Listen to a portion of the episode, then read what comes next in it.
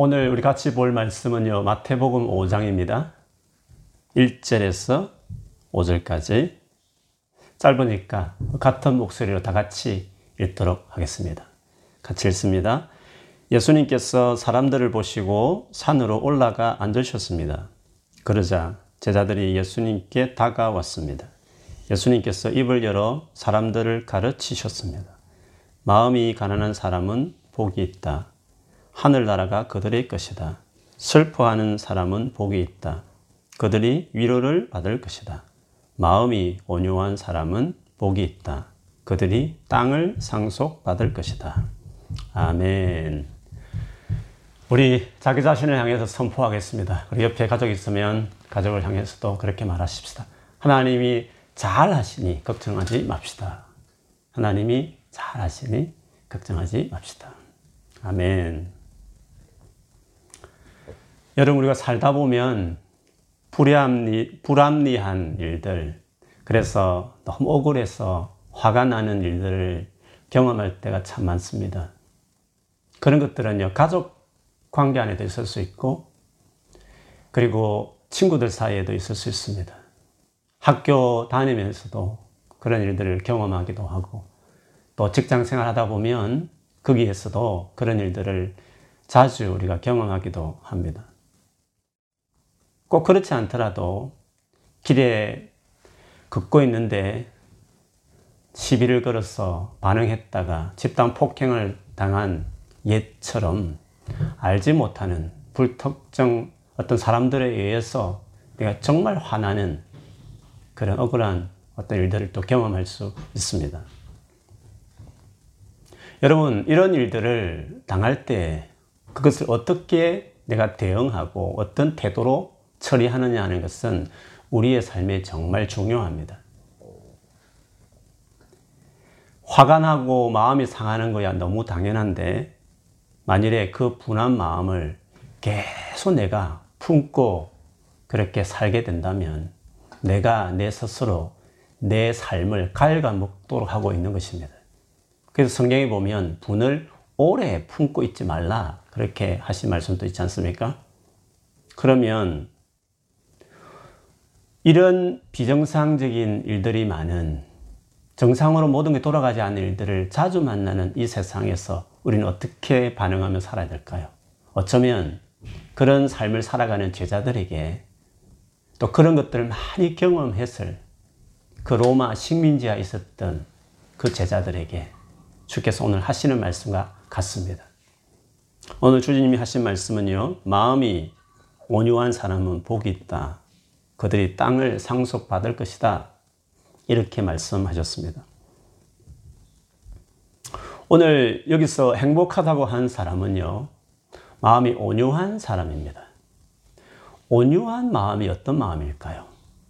그냥 우리가 딱 생각되기에는 온유하다 하면 마음이 여리고 또 착하고 부드러운 어떤 마음같이 보여집니다. 혹은 너무 쉽게 상처를 받는 어떤 마음, 뭐 이렇게 느껴지기도 해요. 그런데 이 온유한 사람이 어떤 사람인가 하는 것은 오늘 이 구절 자체로 통해서 추측할 수 있습니다. 왜냐하면 지금까지 나오는 복들을 보면요, 그 뒤에 나오는 후렴구가 바로 앞에 것과 반대의 의미로 종종 이야기되고 있기 때문에 그렇습니다. 가난한 사람은 부하고, 또 슬퍼하는 사람들은 위로받고, 또 추린 사람들은 배부를 것이고, 이런 반대의 의미를 서로 갖고 있기 때문에 뒤에 부분을 보면서 앞부분에 어떤 사람을 우리가 이해할 수 있는 거죠. 그러면 오늘 본문에 보면 온유한 사람은 그들이 나중에 땅을 상속받을 것이라고 말했습니다. 미래로 말하거든요. 그러면 현재는 어떻습니까? 어떤 이유인지 모르지만 마땅히 자기가 받아야 될 땅, 기업을 상속받지 못하고 있는 어떤 사람들, 그들이 가지고 있는 그 마음, 그것을 온유한 마음, 이렇게 우리가 생각할 수 있습니다. 이 단어가 헬라어로 보면 프라에이스, 히브리어로 보면 아나윈, 포트코이 등으로 쓰인다고 그럽니다. 그런데 이 단어가 쓰인 예들, 그 구절들을 곰곰이 보면 공통점이 있는데요. 억눌리고 착취를 당하는데도 불구하고 자신을 방어할 힘이 없기 때문에 당하고만 있는 사람들을 가르칠 때 쓰였다고 합니다. 그런데 이런 어려운 일을 당한 사람들을 보면 주로 팔복에서나 언급되었던, 지금까지 보았던 가난한 자들, 그리고 정말 슬픔을 가지고 살아가는 자들이 주로 아마 이런 처지에 있는 사람이기 때문에 밀접한 관련이 있습니다. 그렇지만 어려움을 당한다고 해서 모든 사람이 다 온유하다고 할 수는 아마 없을 것입니다. 왜냐하면 오히려 그런 상황을 당했기 때문에 그 분노한 마음을 식히지 못하고 있고, 오히려 계속 불평하며 세상을 저주하거나 자기 신세를 한탄하면서 그 아까운 자기 시간을 다시 돌아올 수 없는 그 순간순간을 허비하며 살아갈 수 있기 때문에 그렇습니다. 예수님께서 이 온유한 사람, 그리고 땅을 기업을 받을 것이라 하셨을 때, 이 말씀을 하셨을 때 그분이 염두에 두신 시편이 하나 있습니다. 그것은 37편인데요. 거기 보면 이 온유란 말이 나오고 땅을 차지한다는 말이 그대로 나옵니다. 이 시 전체를 보면 좋지만 7절부터 11절까지를 곰곰이 보면 온유한 사람이 지금 당면하고 있는 상황이 어떤 상황이며, 그리고 온유한 자는 그 상황 가운데 어떻게 태도를 보이는지를 보면 주님이 그 온유한 사람이 어떤 사람인지를 말씀하시고 있다는 것을 볼 수 있습니다. 7절부터 11절까지 이렇습니다. 여호와 앞에 잠잠하고 참고 기다리라. 자기 길이 형통하며 악한 꾀를 이루는 자들 때문에 불평하지 말지어다. 분을 거치고 노를 버리며 불평하지 말라. 오히려 악을 만들 뿐이라. 진실로 악을 행하는 자들은 끊어질 것이나 여호와를 소망하는 자들은 땅을 차지하리로다. 잠시 후에는 악인이 없어지리니 내가 그곳을 자세히 살필지라도 없으리로다. 그러나 온유한 자들은 땅을 차지하며 풍성한 화평으로 즐거워하리로다. 이 구절을 보면요, 온유한 사람들이 처한 상황이 어떤 상황입니까? 뭔가 참아야 되는 상황입니다. 왜냐하면 악한 자들이 정상적인 방법이 아닌 꾀를, 부당한 방법을 써서 곤란하게 상황을 만들고 있기 때문에 그 상황에서 화가 나는 겁니다. 분노가 치밀어 오르는 것이죠. 그리고 그 상황이 잘 시정되지도 않습니다. 그래서 불평할 수밖에 없는 상황을 당하고 있다는 것을 볼 수 있습니다. 그런데요, 이 온유한 사람, 주님이 지금 칭찬한 이 온유한 사람이 남다른 태도가 하나 있습니다. 시편에, 오늘 읽었던 시편에 보면 그는 여호와 앞에서 잠잠하고 참고 기다렸다 말했습니다. 여호와 앞에 딱 있는 겁니다. 그리고 그 주님 앞에서 잠잠하고 참고 기다리고 있다라고 말하고 있습니다. 왜요? 그분이 그들을 끊어버릴 것이다. 그 끊어내실 것을 믿고 하나님께 소망을 두고 있는 사람이라는 것을 오늘 보여주고 있습니다. 그래서 주님은 그런 자들에게 그 잃어버린, 정상적으로 얻을 수 있는 상속을 가로챈 그들의 잃어버린 그 땅을 다시 되돌려 줄 것이라는 것을 이렇게 약속하고 있는 시편이죠. 그렇기 때문에 흔히 억울한 상황을 만났고 막 분노하는, 마음도 너무 상하고, 그래서 이 망할 놈의 세상, 다 썩었어. 다 부수였어. 없애야 돼. 라고 하면서 계속 분노를 품고 그 분노에 사로잡혀서 살아가는 사람이 아닌 하나님 앞에 앉아서 하나님께서 최종적으로 이 모든 것들을 보시고 심판하실 것이라는 것을 믿고 소망하며 그것을 주께 맡긴 채로 그 일에 묶이지 않고 그를 인하여 내 생각과 감정이 묶여있는 채로 내가 이 아까운 오늘 내의 시간을 보내지 않고 하나님께 다 맡긴 채로 그걸 맡긴 채로 나는 거기로부터 자유롭게 내가 처신하는 것입니다. 그렇게 되어야만 우리가 정말 하나님께 계속적으로 순종할 수 있는 사람이 되는 겁니다. 거기에 분노에 묶여 있으면 우리는 앞으로 못 나갑니다.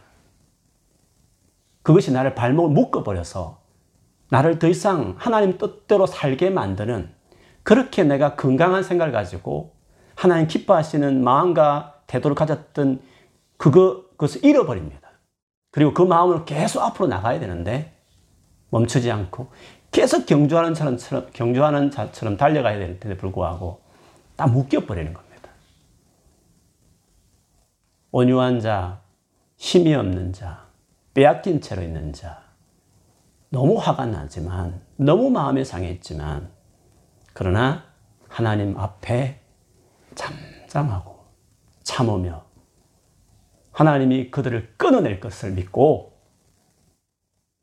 소망을 가지고 주께 맡기는 겁니다. 그리고 나는 내 갈 길로 가는 겁니다. 하나님의 뜻대로 다시 가는 겁니다. 그래서 온유한 자는요, 고통의 순간을 만났을 때 올바른 방법으로 인내하는 자들입니다.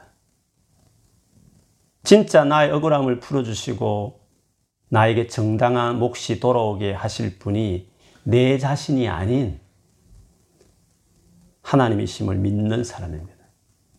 그래서 결국 온유한 사람은 분명히 약한 사람, 뭔가 내가 할 것이 없어서 진짜 답답한, 당하고 있는 사람같이 보이시지만 그러나 하나님을 신뢰하는 그 태도가 있는 사람이 온유한 사람이다 말할 수 있습니다. 그렇기 때문에 온유한 사람이 단지 세상에서 꼭 약한 자들에게만 있는 건 아닙니다. 성경적으로 보면요, 온유하다 이렇게 딱 칭해진 대표적인 사람을 말하자면 구약에는 모세입니다. 그리고 신약에는요, 우리 주 예수 그리스도십니다. 민수기 12장에 보면요, 모세에 대해서 가장 비난했던 그 형제, 누나 미리암과 아론에 대한 이야기가 나옵니다. 거기 보면 이렇게 기록되어 있습니다. 모세가 구스 여자를 취하였더니, 아마 모세가 전 부인이 죽고 새롭게 아내를 맞이한 것 같아요. 구스 여인을 이렇게 말하면 아프리카 여인을 말하거든요. 정통 유대인이 아니다 보니까 아마 그것을 가지고 시비를 걸었던 것 같아요. 그래서 그 구스 여자를 취하였으므로 미리암과 아론이 모세를 비방하니라. 그 자체만 비방한 것은 아니고요, 이들이 교만하게 행동을 보여요. 그들이 이르되 여호와께서 모세와만 말씀하셨느냐 우리와도 말씀하지 아니하셨느냐 하매 여호와께서 이 말을 들으셨더라. 이 사람 모세는 온유함이 지면의 모든 사람보다 더하더라. 보세요. 이 온유란 말이 나오는 상황을 한번 보세요. 가장 가까운 형제의 힘이 되어야 될 미리암과 아론이 비방을 합니다. 그리고 그들은 거만하고 교만합니다. 너하고만 하나님 말씀하시냐, 우리하고도 말씀하지 않느냐라고 그렇게 말하면서 그 문제뿐만 아니라 모세의 권위에 대해도 도전하는, 모세의 입장에 봤을 때는 되게 마음 상하고 화가 날 아마 일이었을 것입니다. 근데 모세는 그 기사에 보면 아무 대응을 하지 않습니다. 그리고 하나님께 그냥 엎드릴 뿐이었어요. 오늘 표현해 보면 여호와께서 이 말을 들으셨더라. 우리가 아무 대응을 하지 않는, 아니 대응하면 안 될 것 같아서 그냥 참는, 그러나 내 마음이 너무 상하고 힘들지만 그러나 주님께 그걸 다 맡기고 그 분함과 그 상함에 묶이지 않는 채로 나는 여전히 주님께 소망을 두고 주님 앞에 내가 마땅히 해야 될 그냥 순종하고 살아가는 자들에 대해서 하나님이 그냥 있지 않습니다. 오늘 본문에도 여호와께서 이 말을 들으셨더라. 다 듣고 있었다. 그렇게 이야기하고 있습니다. 그래서 모세는 이런 부분에 얼마나 많은 마음 상한 일이, 얼마나 많은 화가 난 일이 있는지 몰라요. 그거를 그 힘든 그 분한 사항들 일일이 다 대응하고 막 자기 힘으로 그것을 막 반응하기 시작해버리면 그는 이스라엘 백성들을 가나안 땅에 들여보내는 그 하나님이 그 맡겨진 그 뜻을 할 수 없습니다. 중간에 아마 그만둬버리고 아마 스스로도 너무 스트레스 많이 받아서 위안 간암 걸려서 아마 죽었을 겁니다. 온유한 자는 인간적으로 그냥 힘이 없습니다. 또 대응하지 않는 것 같아서 어리석게 보일 수도 있습니다. 그러나 그는 하나님을 신뢰합니다. 하나님이 정말 살아있는 분이고 정말 이것을 듣고 계시고 알고 계시고 반드시 일하신다는 것을 그걸 믿는 사람들입니다. 더 크신, 자기보다 훨씬 더 크신 그 하나님께 그걸 맡기고 살아가는, 여러분 살면서 그렇게 인생의 문제를, 이슈들을 해결할 일들이 참 많습니다. 일일이 다 대응하고 일일이 다 화내고 다 따지고 그럴 수 없는 일들이 우리에게 너무 많습니다. 힘이 없어서 그럴 수도 있지만요, 그렇게 하지 말아야 될 때도 있습니다. 우리 주님 예수님은 당신을 소개할 때 친히 그렇게 말씀하셨죠.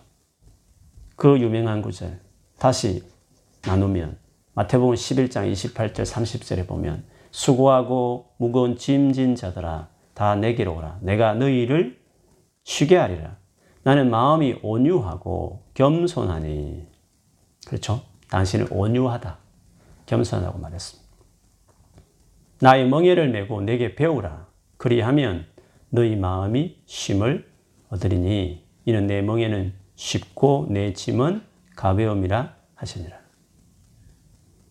여러분 억울한 일을 당했습니다. 너무 화가 납니다. 그렇지 않습니까? 마음에 큰 상처도 되었습니다. 그런데 그것을 그대로 품고 있으면 내가 뭔가 이걸 해야 되는데 막 할 수도 없고 또 막 그걸 하고 막 이렇게 대응하기 시작하면 수고하고 무거운 짐을 지는 겁니다. 그때부터 그 인생은 수고하고 무거운 짐을 진 것 같은 것입니다. 절대 편안할 수 없습니다. 쉼을 얻을 수 없는 삶입니다. 제대로 잠을 잘 수 없을 겁니다. 아마 내려놓지 못할수록 더더욱 그럴 것입니다.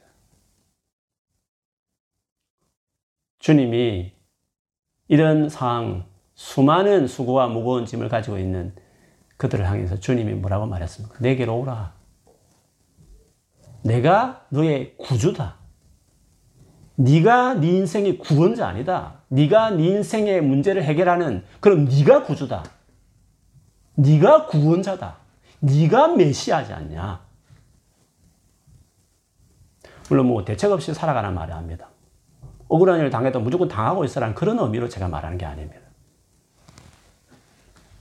그러나 모든 것이 다 합리적으로 정의롭게 세상이 돌아가지 않습니다. 어떨 때는 힘이 있어도 참아야 될 때도 있고요. 어떨 때는 어떻게 대책이 없으니까 그걸 빨리 틀어내고 가야 될 일들도 있는 겁니다. 어떻게 그게 가능합니까? 예수께 가야 하는 겁니다. 예수님에 대한 믿음, 신뢰가 있어야 하는 겁니다. 그래야 우리가 해결할 수 있는, 털어낼 상한 마음, 분한 마음들이 많이 있는 겁니다. 예수께 안 가면 그럼 어떻게 합니까? 자기가 품고 있겠다는 거죠. 자기 해결할 수 있으면 뭐 힘으로 확 보복할 수 있는 거고, 그럴 여력이 없으면 그냥 혼자 괴로워하면서 지내는 거죠. 여전히 예수께 안 가는 것이죠. 내가 여전히 내 인생의 주인이고 메시아로 그냥 머물겠다는 겁니다. 그럼 어떻습니까? 쉼이 있을 수 없죠. 주님은 내게로 오라고 말했습니다. 신뢰하고 소망 갖고 오라는 겁니다. 그러면 내가 너를 쉬게 해주겠다 말했습니다. 나는 마음이 온유하고 겸손하다. 여러분, 주님이 온유하다고 말했습니다. 겸손하다고 말했습니다. 그 의미가 뭘까요? 주님도 그걸 아는 겁니다. 온유한 자는 그 고통을 경험한 사람입니다. 그 분노가 뭔지도 알고 그 상한 마음이 뭔지 아는, 그 상황을 경험한 사람들입니다. 예수님 역시도 그렇습니다. 여러분, 우리가 주님 앞에 그 상한 마음 가지고 나아가면, 믿고 소망하고 나아가면 주님이 그걸 압니다. 누구보다 억울한 일 당해봤고 분한 상황을 경험했던 분이시기 때문에 주님이 압니다. 그래서요, 우리를 쉬게 할 수 있습니다. 그거를 배워야 합니다. 그 삶을 배워야 합니다. 주님 멍에를 메고 내게 배우라고 말했습니다. 그렇게 하는 자들이 온유한 자입니다. 여러분, 그렇게 세상을 살아가는 법을 배워야 합니다. 믿는 사람은 그렇게 세상을 사는 겁니다.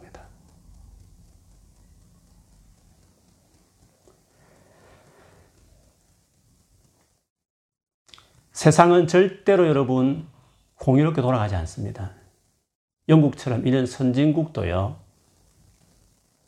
여기 본국 영국인과 아시아 사람이 어떤 논쟁이 붙으면 영국 경찰관은 우리 편을 들어주지 않는 경우가 많습니다. 이렇게 정의롭게 여겨지는 세상에도요, 진짜 속상한 일이 있을 수 있습니다. 그걸 일일이 다 속상해하고 분노를 품으면서 계속 살면 못 삽니다. 세상은, 죄로 말미암아 뒤틀려진 세상은 그런 일들이 너무 많은 겁니다.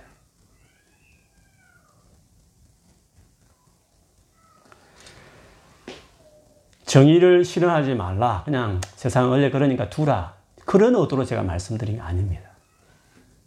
정의를 실현하고 그거를 사모하고 또 할 수 있는 대로 그렇게 그 일을 위해서 헌신하지만, 그렇지 않는, 아무리 해도 여전히 우리 안에 분과 상한 마음을 계속 당면한 일들을 만날 때마다 그걸 계속 지녀야 됩니까? 그것을 내가 계속 품고 계속 세상까지 살아가야 됩니까? 아닙니다. 맡기면서 해야 되는 겁니다. 맡기면서 그걸 털어내야 하는 겁니다. 어려움을 당했지만 주를 신뢰하고 주께 소망을 갖고 주님 앞에 잠잠하게 불평하고 막 하는 것들, 그 입을 딱 다물고 주님 앞에 주님 아시지요 하면서 거기에 오랜 시간을 머물면서 그걸 다 털어내야 하는 겁니다. 주님 앞에.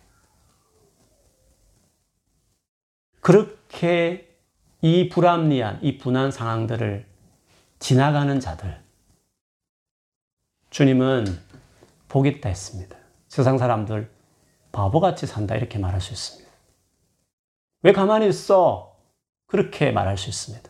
그러나 가만히 있어야 될 때가 참 많습니다. 났으면 일을 더 그르친다. 오늘 아까 시편 말씀에도 더 악을 행할 뿐이다, 그렇게까지 말씀하셨습니다.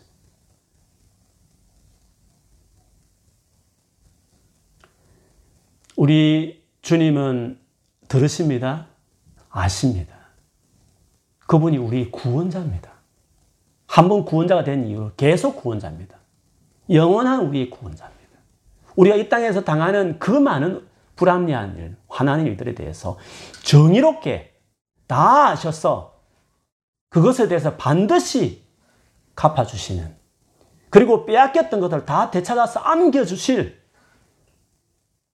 그분이십니다. 여러분 그걸 믿지 않으십니까? 우리의 믿음이 도대체 뭡니까? 내가 다 문제를 다 처리해야 됩니까? 내가 다 따져야 되고 내가 다 가서 그것을 갚아야 됩니까? 그렇지 않습니다. 그게 소극적인 게 아닌 겁니다. 가장 적극적인 겁니다. 가장 확실하게 심판하실 주께 그 이슈를, 그 케이스를 맡겨버리는 겁니다. 그리고 케이스는 제쳐버리고 거기에서 내가 묶이지 아니하고 내가 할 길을 가는 겁니다. 주님이 내게 맡기신 부름, 내가 주님 앞에 보여야 될 마땅한 태도들, 이전에 가졌던 주님을 향한 그 갈망들 다시 되찾고 주 앞에 서는 겁니다. 전진하는 겁니다. 웃기지 않고. 온유한 사람은 그런 것입니다. 땅을 기업으로 받을 것이다. 이 땅은 구약에는 가나안 땅을 말합니다. 그러나 지금 여기서 말하는 이 땅은 장차 임할 하나님 나라, 물론 임했지만 종말에 임할 그 완전 하나님 나라가 임할 때 주께서 다 갚아주겠다. 너에게 빼앗겼던 것들을 상속받게 하겠다. 너의 몫을 그대로 내가 너에게 안겨줄 것이다. 그러니까 그런 어려운 가운데서도 나를 신뢰하는, 그래서 일일이 대응하지 않는 바보같이 보일지 모르지만, 남들 보기에는 약한 사람같이 보일지 모르지만, 그러나 강함 믿음 가운데서 약하기 때문에 그냥 쉽게 화를 내버리고, 약하기 때문에 그냥 일일이 그냥 주먹이 먼저 나갈 수 있지만, 속이 너무 강하기 때문에, 믿음 안에 있는 강력함이 있기 때문에 그걸 받아내면서 주 앞에 그걸 넘겨버린 채로 개념치 않고 It doesn't matter, 가난도 슬픔도 나를 분하게 하는 상황도 It doesn't matter 하면서 주님 앞에 계속 나가는 겁니다. 그런 자들을, 그렇게 살아가는 자들을 세상 사람은 바보다 미련하게 할지 모르지만 주님은 아니야, 복 있는 사람이야, 마지막 날에 그걸 알게 될 거야, 내가 너에게 땅을 줄 것이다, 너의 상속 몫을 너에게 줄 것이다, 그렇게 세상을 살아가는 그런 살아가는 방식을 가진 너희들은 복 있는 사람들이다. 주님께서 그렇게 지금 제자들에게 말한 것입니다. 거기에 산위에 앉아있던 제자들이 얼마나 그런 속상한 일들을, 분한 일들을 가진, 사연을 가진 사람들 얼마나 많았겠습니까? 정상적으로 돌아가지 않는 세상이었지 않습니까? 로마 식민지하에서. 주님은 나를 구주로 영접하고 나를 신뢰하고 그 모든 것들을 다 맡긴 채로 여전히 주님 나라를 위해서 걷는 너희들은 복 있다. 반드시 땅을 상속받을 것이다. 그렇게 주께서 말씀하시는 겁니다. 예수님이 그렇게 사셨습니다, 여러분. 이 땅에서 온유하다고 말씀하셨잖아요, 예수님께서. 정말 예수님이 그렇게 사셨습니다. 그리고 정말 결국이 그렇게 됐습니다. 대표적인 말씀 한 구절 제가 좀 길지만 하면 여러분 곰곰이 예수님의 이 정황을 한번 보십시오. 온유한 자들이 겪을 수 있는 상황을 그가 다 겪었습니다. 그리고 그 온유한 상황에서 예수님이 보여준 태도를 다 보십시오. 다 믿음의 태도입니다. 이사야 53장 관련된 구절을 좀 취합해서 제가 여러분에게 한번 읽어드릴게요.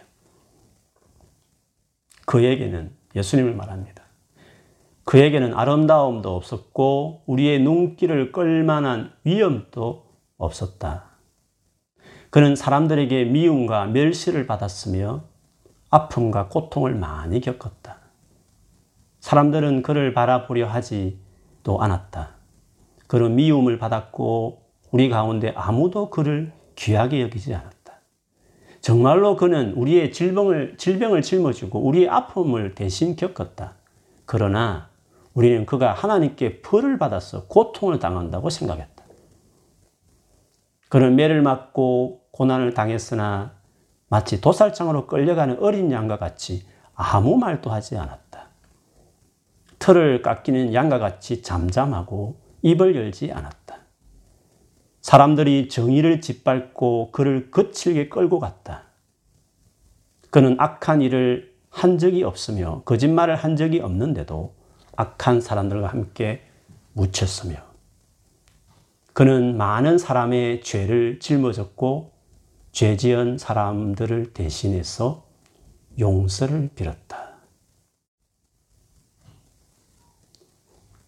이 온유한 사람입니다.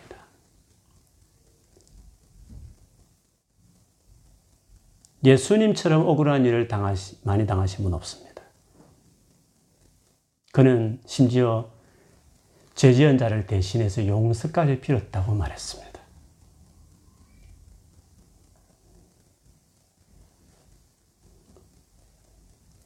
그러므로 여러분, 온유한 사람이 되십시오. 여러분 살아가면서 현재 여러분 처한 상황이 하루에도 수없이 마음 상하고 화가 날 수밖에 없는, 만일 그런 진짜 어려운 상황을 여러분이 지금 지내고 있다고 하신다면 예수께 나아가십시오. 예수께. 누가 그걸 위로할 수 있습니까? 누가 그 상황을 해결할 수 있습니까? 그렇다고 계속 그렇게 지낼 수는 없는 건 아니겠습니까? 예수께 나에게 나오라고 말씀하신 것처럼 내가 알지, 누구보다도 내가 그 상황을 누구보다 내가 잘 알지, 온유하신, 먼저 그 길을 가셨던, 그리고 확실하게 우리를 도와줄 수 있는 영원한 우리의 구원자 그리스도이신 예수께 여러분 나가셔야 합니다. 나가서 주님 앞에 그거 다 말씀드리면 내가 알지 아무렴 내가 알지 하시면서 여러분 위로해 주실 겁니다. 여러분 분한 그 마음을 하나님께서 다 취하시고 상한 마음을 위로하시고 눈물을 닦아주실 것입니다. 주님을 찾아야 됩니다, 여러분. 그래야 여러분 살 수 있는 겁니다. 이 마음 상한 분한 것들만이 세상을 살아낼 수 있는 겁니다. 그런 일을 만날 때마다 연습하십시오. 이런 방식으로 살아내는 것들 여러분 한번 경험하십시오. 잘 됐다. 한번 이번에 주님을 의지하는 또 다른 유형인, 맡기고 내가 신뢰하고 잠잠히 내 갈 길 가는 것들을 한번 연습해보자. 많은 것을 잃어버렸지만 또 당장 보상받지 못할 일같이 보이지만 믿음으로 주 앞에 맡기면 그와 비교할 수 없는 것으로 상속받게 하겠다. 내가 반드시 너에게 돌려주겠다 하신 그분 믿고 훈련비다 생각하고 그렇게 한번 온유함으로 나아가는 삶을 사십시오. 우리는 그럴 수 있습니다. 왜요? 그런 온유하신 예수를 그리스도로 모셨으니까. 이제는 온유하게 살아가는 것이 우리의 본능입니다. 본능에 충실하게 사십시오. 새로운 본능을 가진 사람답게 충실하게 사십시오. 세상 사람의 방식대로 일을 처리하지 말란 말입니다. 예수 그리스도처럼 그렇게 사십시오. 그거를 예수께 배워야 합니다. 예수를 따르는 자들은 그렇게 살아가는 것을 배워야 하는 겁니다. 우리는 그런 자들로 부름받은 겁니다. 그렇게 세상을 이겨내는 겁니다. 주님이 행복한 사람들이다. 예, 그렇게 반응하는 여러분이 행복한 겁니다. 우리는 충분히 그럴 수 있는 사람들.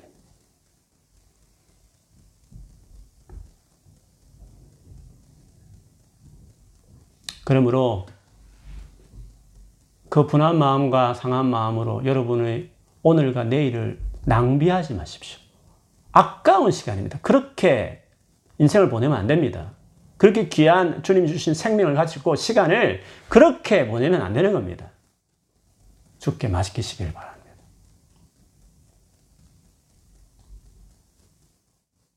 여러분에게 주신 주님이 주신 힘을 절대로 빼앗기면 안 됩니다. 세상이 우리를 그걸 빼앗으려고 하지만 하루에도 수없이 우리의 마음을 흔들어 놓을 때도 많지만 절대로 빼앗기지 않고 주님 주신 힘을 누리면서 다 케이스는 주께 넘기는 것입니다. 다 소리를 그분께 다 넘기는 것입니다. 힘을 잃지 않고 그렇게 자기 마음과 삶을 매니지하면서 주를 따르는 것입니다. 혹시 여러분 안에 최근에 아니면 내 삶 안에 그런 일들이 너무 많았는데 하나하나 축적하면서 살아온 인생들, 예수를 믿어도 그래서 계속적으로 수많은 수고와 무거운 짐으로 가득 찬 채로 아직도 있는 분이 계시면 오늘 이 시간 주님 앞에 다 내려놓으십시오.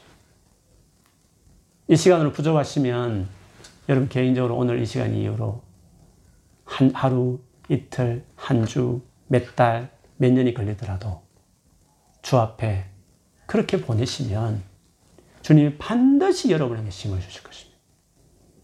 그리고 그런 여러분이 절대로 바보 같은 인생이 아니라 가장 지혜로운, 가장 행복한, 그리고 주님 오시면 가장 땡잡은, 가장 믿고 소망하고 맡겼던 그 일에 대해 주님이 아시고 반드시 갚아주시는 걸 경험하는 미래가 여러분에게 있을 것입니다. 여러분 이렇게 사시길 바랍니다. 여러분 그렇게 사는 자로 부름받았습니다. 그것이 여러분의 새로운 본능이 오니 그렇게 사시길 바랍니다. 오늘 이 시간에 그런 회복이 여러분의 있기를 주님을 축복합니다. 여러분 마음 안에 하나님 주신 평강과 기쁨이 다시 부어지는 시간 되기를 축복합니다. 쏟아내시고 주 앞에 머무시고 그래서 진짜 힘들고 어려운 세상 끝까지 경주하는, 내가 길 간다, 주에 따르는 이 길을 나는 끝까지 간다, 그렇게 해야 세상을 이겨내는 겁니다. 그렇게 하셔서 끝까지 승리하는 여러분 되기를 주의 이름으로 축원합니다. 주님 이름으로 축원합니다. 아멘. 우리 같이 한번 기도하겠습니다. 오늘 혹시 여러분 과거든지 최근이든지 지금이든지 여러분 안에 좀 상한 마음, 화나는 마음, 분한 마음, 내 입장을 몰라주고 오해해서 혹은 억울하게, 아니 나는 선을 행했는데 오히려 이상하게 또 반대에 그로 나를 대응하는, 내 마음을 알지 못해서 나를 그렇게 잘못되게 바라보는, 아니 내가 한 만큼 인정받고 대우받지 못해서 억울한 일들, 그런 마음 다 갖고 이 시간 주님 앞에 한번 나아가시면 좋겠습니다. 하나님 내가 이렇습니다. 사실 내 마음 정직하게 이런 마음입니다. 아버지 어떻게 해야 될지 모르겠습니다. 내 힘으로 해결할 수 있는 것도 아니고 이 상황을 어떻게 내가 나갈 수도 없고 어떻게 해야 될지 모르겠습니다. 주님 앞에 갑니다. 있는 모습 그대로 다 아래에 오니 주여 맡아주시고 내가 여기에 묶이지 않도록, 이 상황과 이 마음에 내가 매이지 않고 내가 살아갈 수 있도록 나의 구원자이시오니 나를 구원해 주시고 내 마음에 다시 힘을 달라고 우리 한번 소리내어서 여러분 자신을 놓고 정직하게 하나님 앞에 한번 기도하도록 하겠습니다. 하나님 아버지 오늘 주님 앞에 나왔습니다. 주여 주님은 살아계시고 누구보다도 우리의 마음과 우리의 생각과 우리의 상황을 잘 아십니다. 이 세상의 불합리함, 억울함, 오해들 누구보다도 많이 겪었던 분이 예수님 단신이십니다. 우리의 구원자는 우리를 가장 잘 이해하고 우리를 가장 공감하고 가장 아파하고 정말 우리를 또 완전하게 우리를 위해서 일해 주실 수 있고 우리의 신원을 갚아주시고 우리의 눈물을 닦아주시고 우리가 잃어버린 것 보상받지 못한 모든 것을 다 안겨주실 수 있는 만왕의 왕이요 만주의 주가 예수님인 것을 고백합니다. 아버지 이 시간에 우리의 마음을 하나님 아래입니다. 참 답답하고 힘들고 아버지 알아주지 않고 내가 수고한 만큼 다 얻지 못한 일들이 얼마나 우리가 살다 보면 많습니까? 하나님 바라기는 그 같은 일들로 인하여 수고하고 무거운 짐을 꽉 진 것처럼 오늘 예배하는 우리 사랑 성도들 있습니까? 하나님이여 도와주십시오. 불쌍히 여겨주십시오. 성령님 임재하십시오. 오늘 그 사람들에게 터치하십시오. 묶여있는 마음을 풀어주시고 눌려있는 것들을 제거하여 주시고 상한 마음을 하나님께서 위로하여 주십시오. 성령의 위로함이 우리 가운데 부어질지어다. 성령께서 터치하십시오. 우리를 새롭게 하여 주십시오. 하나님 다시금 잃어버린 기쁜 감사를 회복할 수 있도록 도와주십시오. 주님 앞에 맡기게 해주십시오. 하나님 이 시간에 맡아주십시오. 우리 힘든 마음을 하나님 앞에 보이오니 하나님께서 이 시간에 임하여 주십시오. 주님 취하여 주십시오. 취하여 주십시오. 그곳 가운데 주의 평강과 기쁨을 하나님께서 허락해 주십시오. 이것에 더 이상 묶여 살지 않게 하여 주십시오. 하나님 이것이 눌려 살아가는 사람이 되지 않게 해주십시오. 자유케 될지어다. 예수의 이름으로 자유케 될지어다. 아버지가 자유케 하면 자유하리라 말씀하신 것처럼 그런 자유가 우리 가운데 임할지어다. 하나님께서 이 시간 임재하여 주십시오. 각처에 있는 곳에 하나님께서 이 시간 임재하여 주시고 성령으로 하나님께서 결박을 풀어내십시오. 눌린 것들을 제거하여 주십시오. 포로된 자를 자유케 하신다는 약속의 말씀대로 오늘 자유케 하시는 예수께서 그런 구원의 은총을 오늘 다 베풀어 주십시오. 하나님 우리를 불쌍히 여겨 주십시오. 하나님 우리를 긍휼히 여겨 주십시오. 하나님 우리를 참으로 이 시간 돌보아 주시고 우리 찾아오시고 시간 우리 사랑하는 성도들을 붙들어 주시고 역사하여 주시옵소서. 우리 한 가지 더 기도하겠습니다. 정말 예수를 믿는 것들이 그냥 이론이 되면 안 됩니다. 실제로 우리의 어렵고 힘든 상황 가운데 그분께 나감이 있어야 되고 그분이 우리를 터치하는 걸 경험해야 돼요. 우리 멍 때리고 내 예수님 재림하면 천국 갈 것만 생각하고 이 땅 사는 동안에는 그건 내 방식대로 그냥 내가 열심히 사는 거야. 아닙니다. 주님 우리가 오신 이유가 성령이 있는 이유가 뭐겠습니까? 그러므로 반드시 살아계신 주님과 동행하는 삶이 있어야 합니다. 저와 여러분 안에 예수께서 정말 계시고 계신데 그분과 교통하며 살아야 됩니다. 우리 한번 다시 기도하십시다. 이 COVID-19 상황 가운데 답답한 일들이 계속 진행되고 있지만요. 상황과 환경은 그렇지만 인간적으로 막힌 것들이 많지만 그러나 가장 중요한 관계, 주님과의 관계는 세울 수 있는 절호의 기회입니다. 다시 기도하십시오. 이번 기회에 아직도 이 시간을 보내면서 말씀과 기도로 자기 삶을 세우지 않고 있다면 안 됩니다, 여러분. 다시 기도하십시오. 이미 하고 있는 분들은 더 마음을 쏟아서 하기로 하나님 앞에 또 나아가십시오. 기도와 말씀으로 풍성한 삶을 살겠습니다. 하나님 그렇게 할 수 있는 은혜를 다시금 이 시간에 우리 모두에게, 함께 기도하는 우리 모든 성도들에게 각처에 하나님께서 성령으로 능력으로 임재하셔서 정말 그렇게 주님 앞에 나갈 수 있는 사람들 될 수 있도록 한번 교회 전체를 위해서 여러분 자신을 위해서 다시금 성령 충만함을 놓고 우리 같이 한번 다시 소리내어 기도하겠습니다. 주님 아버지 이 시간에 임재하여 주십시오. 성령이 우리 가운데 권능으로 임하여 주십시오. 성령 임재하여 주십시오. 권능으로 우리 한 사람 한 사람 붙들어 주십시오. 각처에 주의 영이 임재할지어다. 주의 영광이 임재할지어다. 주의 권능이 우리를 붙들어 줄지어다. 주 예수 이름으로 터치될지어다. 주의 은혜의 권능의 손길이 터치될지어다. 주의 권능이 우리 안에 머물지어다. 하나님이여 은혜를 베풀어 주옵소서. 우리가 진실로 의지하며 살지 못했던 것들을 회개합니다. 하나님 이 시간에 사랑하는 성도들을 품어 안으십시오. 하나님께 상한 마음을 위로하여 주시고 싸며 주십시오. 하나님께서 이 시간에 기도의 권능을 부어주십시오. 간구할 수 있는 영을 부어주십시오. 성령으로 충만함을 입을지어다. 성령으로 기름 부음을 받을지어다. 예, 성령 임재하여 주십시오. 각처 하나님께서 임재하여 주십시오. 기도가 살아날지어다. 기도의 능력을 입을지어다. 하나님 아버지 은혜를 베풀어 주옵소서. 말씀을 사모하는 마음이 부어질지어다. 말씀을 깨닫는 지혜와 계시의 영으로 충만할지어다. 말씀 묵상하며 주님께서 우리의 말씀하신 듣고 살아가는 자들이 될지어다. 하나님 그렇게 하여 주옵소서. 하나님 이 시간에 찾아가십시오. 우리 성도들을 불쌍히 여겨 주옵소서. 하나님께서 은혜를 베풀어 주옵소서. 이 시간에 하나님 각처마다 인도하여 주십시오. 묶어있는 더러운 어둠의 권세다. 내가 나사렛 예수 이름으로 맹하노니 묶임을 떠나갈지어다. 내가 나사렛 예수 이름으로 다 끊어버리노라. 모든 눌린 것들 예수 이름으로 제거하노라. 하나님 다스려 주옵소서. 주님만 우리의 가운데 임재하여 주십시오. 주여 예수 안에 자유케 될지어다. 예수 안에 평안을 누리는 자들은 사람들이 될지어다. 하나님 그렇게 하여 주시고 축복하여 주시옵소서. 우리 하나 더 기도할 것은요. 오늘 마지막으로 예배하고 가는 우리 지체들이 있는데, 성도들이 있는데 같이 파송하면서 이들 축복하면서 우리 기도해서 하면서 보냈으면 좋겠습니다. 우리 이한나 세례 전혜리라고요. 5월로 1년 6개월 동안 있다가 이제 귀국합니다. 귀국한 이후에도 상황이 휩쓸리지 않고 중심이 바로 서 있도록 하나님과 지속적인 교제를 할 수 있도록 우리 해를 위해서 기도해 주십시오. 그리고 우리 김상준 그리고 장수정 또 사랑하는 딸 라엘 이 가정이 갑작스럽게 이렇게 한국에 돌아가게 되었습니다.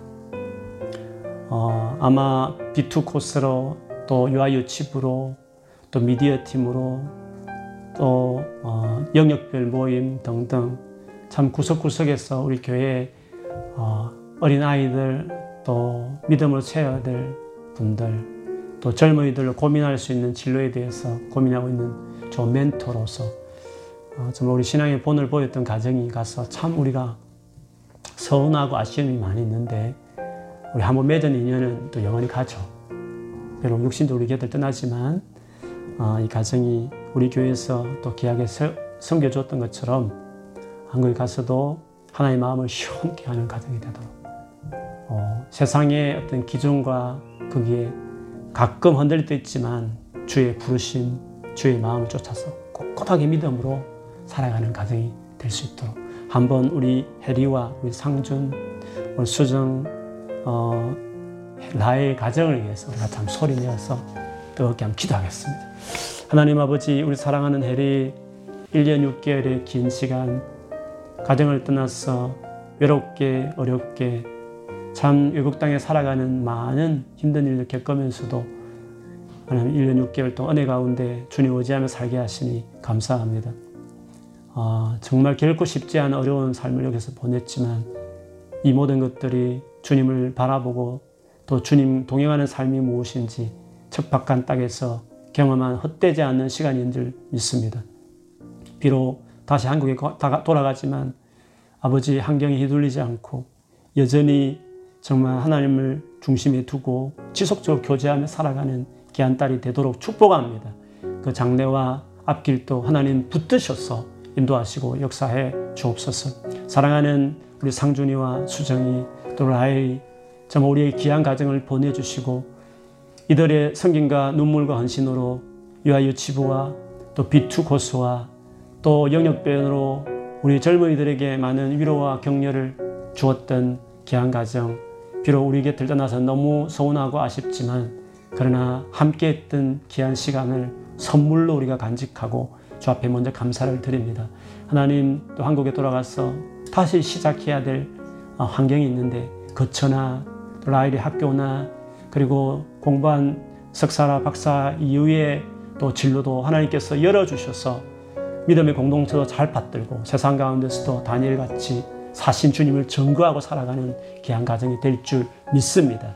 또 떠나는 아쉬움이 있고 또 빈 공간이 클 수 있지만 또 남은 저희들이 또 다른 제2의 이 가정처럼 그렇게 교회를 섬기고 또 많은 약한 자들을 사랑하며 살아가는 귀한 삶을 저희 또한 살게 하시고 오가는 소식마다 감사하고 도전되고 기쁨이 있는 이후의 삶이 또한 있을 수 있도록 축복하여 주옵소서. 하나님 사랑하는 혜리 참 1년 6개월 쉽지 않은 외국 생활 5월 다 마치고 이제 한국 돌아갑니다.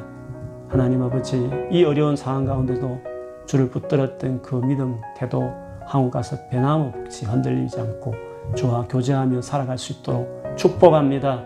더 견고한 딸이 되도록 붙들어 주실 것을 구합니다. 사랑하는 우리 상준 형제 수정자매 라엘이 귀한 가정 함께한 시간이 감사했고 우리에게 선물같이 좀 하나님 주신 은혜였음을 고백합니다.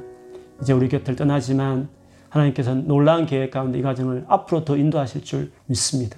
더 단단해진 모습 또 공동체의 소중함을 여기서 또 누리고 또 세웠던 그 모습 한국 가서도 그렇게 살게 하셔서 공동체도 믿음의 공동체도 세우고 세상을 향해서도 이제는 주 예수 그리스도 이름을 드러내는 예수의 정인으로 살아가는 귀한 가정이 되게 하실 줄을 믿습니다.